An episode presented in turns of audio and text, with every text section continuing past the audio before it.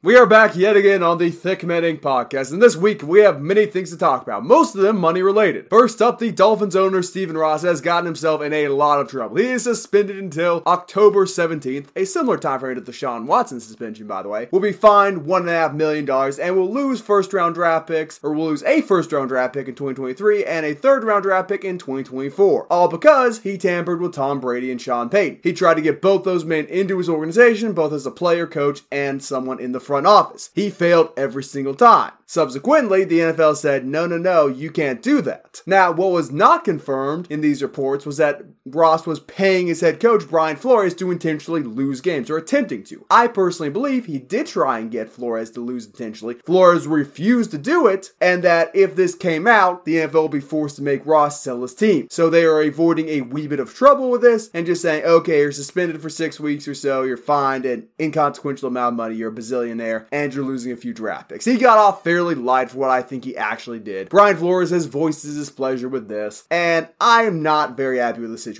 I think he should have had to sell the team for what he's done. But Tristan, what do you think? It's funny because they kind of assert that in the findings that Stephen Ross did make those they call them jokes in the findings, and he did make those kind of statements within the organization discussing whether or not it'd be more beneficial to the team to actually value their draft position and losing versus winning. And that's how it is framed.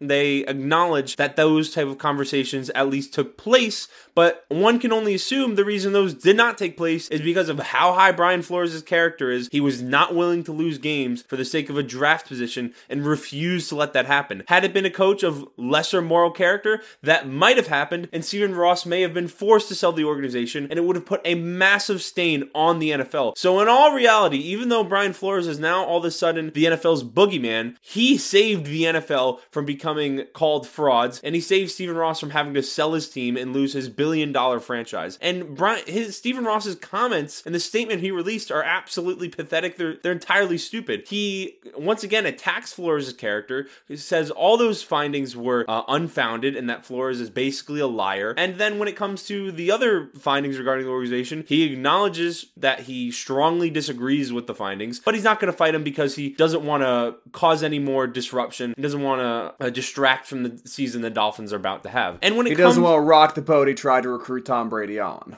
Yeah, and it just shows that the Dolphins are possibly the worst tamperers in sports history and definitely NFL history. In 2019-2020, they tried to lure Tom Brady that following offseason to their organization. Tom Brady went to a different Florida team, won a Super Bowl with that Florida team, played this past year, was very successful again. Then the Dolphins try and lure him again to try and come to their organization as a part-time owner, maybe even a player. They failed both times in those regards. Then with Sean Payton, they wanted him to be their head coach this season. In 2022, Sean Payton then retires. So what they're being punished for, losing a first-round pick, losing a third-round pick, being fined $1.5 million, they weren't actually successful in their tampering efforts. So they're getting fined for something they weren't even successful in, and it just shows a different level of organizational stupidity and incompetency. Defends gonna fin. I will point out it was a text from Bill Belichick which caused all this misfortune and debauchery in Miami. That man plays chess, not checkers. He's 12 steps ahead. There are no such thing as mistakes to him. He knew what he was doing when he texted Flores congratulating about the job he didn't receive. And all in all, just a masterclass in general by old Billy B. Good on him. He's the real winner of all this. Bill Belichick will always be thinking one step ahead. He'll always be thinking outside the box. This year, he doesn't even have an offensive coordinator. He has Matt Patricia as the lead offensive strategist. So maybe that's the new wave, and we're not going to have any more coordinators in the NFL, or at least the title coordinator. Yeah, he's doing that so they can pay him less money, that old cheapskate.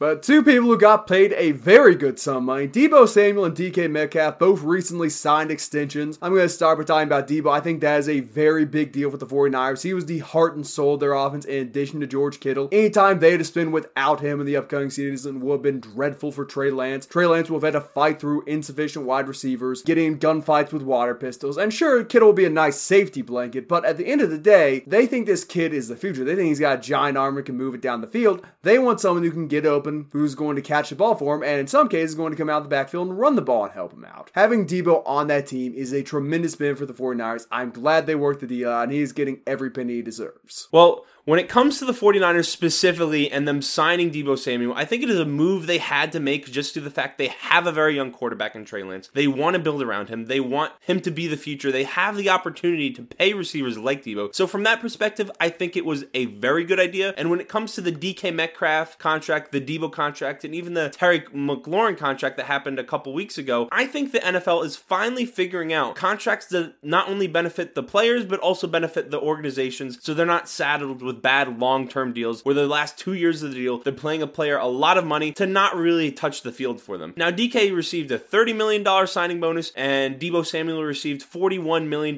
guaranteed at signing. I think this is the new way for players. They're taking a short-term deal where the organization isn't saddled with a 5-year deal where the last 2 years, they may not be as productive. There's much more risk to the organization when they sign that long-term contract. And with the players, more guaranteed money, shorter deals, but even after the shorter deals, if they produce year in and year out and are still worth the money that they're getting paid at the end of the contract, they can re-up, double dip, so to speak, get another big contract, which will be even more money because 3 years from now, the wide receiver market will inevitably be higher than it is now. Tyreek Hill in 3 years from now will not be the highest paid wide receiver, and it is going to be someone making possibly $35 to $40 million a year. So I think it's the way contracts are moving is a great direction for both organizations, and it is moving in a great direction for players as far as guaranteed money goes, so there's not heavily incentive laden or there's a great risk if they get injured or something to that effect. I agree with what you said. I'm of the opinion that the DK Metcalf contract, the Seahawks should have fought a little bit hard to make that a long-term deal, actually, because short-term, they're not going to compete this season, and they're going to get a very good draft pick, I would hazard to guess. But do you really think a rookie quarterback is going to be able to lead them back to the playoffs? I don't really think that's an option for them for the foreseeable future. So a 3-year contract is just affirming that we are going to have to repay Metcalf. I would think they would rather say, okay, here's a 5-year deal, so maybe towards the tail end of that will actually be a relevant team competing for a playoff spot, as opposed to just now having to re-up him right as their window opens back up. I think it's a bit of a mistake by the organization. Obviously very good for DK because someone's going to pay him. He's a tremendous physical talent, barring injury. Top 5, top 10 physical talent in the whole league, maybe, regardless of position. So I'm a little bit puzzled by that, but all in all, if it makes everyone happy, good for them, I guess. Well, I think retaining DK was a very good idea because if they do get a young quarterback in there in the near future that can be a franchise guy, they have DK Metcalf on the field for them. Now, right now, they're not ready to win. The roster is really bad. They need to retain that talent. So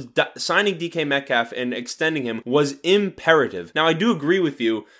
I think they probably should have fought a little bit harder maybe for a 5-year deal because if they find that guy next season or the season after that, DK is only going to have 1 or 2 years left on his contract. So it doesn't make that much sense from that perspective, but it does also protect them still, as it does with any player, that if he does get injured or his production does decrease, they can maybe get him at a lower value. I just don't think teams win Super Bowls or compete for him by signing safe and nice contracts, but that's neither here nor there. Speaking of a contract, which made somebody unhappy, the clause in Kyler Murray's contract that he was mandated to watch a minimum of 4 hours of independent film every week has been removed. Now, this is a $230 million contract. Kyler Murray got absolutely paid. There's no debate on that. But people are saying, oh, is it bad look for the organization? It's a bad look for Kyler. It makes Kyler look bad. I personally don't dislike it. I think Kyler Murray, while a very talented passer of the football, is his best when he is out of the pocket, moving around, able to extend plays and wait for someone to get open. If he wants to be a more traditional pocket passer, he's got to redefine his game. And I think Kyler Murray wants to be a more traditional pocket passer. He's got the arm talent. He can be accurate, but I do think he is a few steps away from being a truly elite Tom Brady, Peyton Manning-esque style passer, which based off conversations had about him towards the end of the year and his habit of physically breaking down every season, he should be aiming for. But you could disagree with me, Tristan. You made a TikTok about this. Tell me your thoughts on that little clause. Well, I think the clause from the very beginning made absolutely no sense to me, and kind of much like it did the Dolphins organization. Even though we may like the Cardinals roster, it just shows how incompetent they can be. They have no clue what they're doing from an organizational perspective, and the fact that they felt the need to include film study within Kyler Murray's contract is ridiculous. I mean, just from my perspective, and any NFL fan can do this if they've watched Kyler Murray, Kyler Murray's ability to diagnose blitzes, his ability to see the field, has never been in question. He's one of the most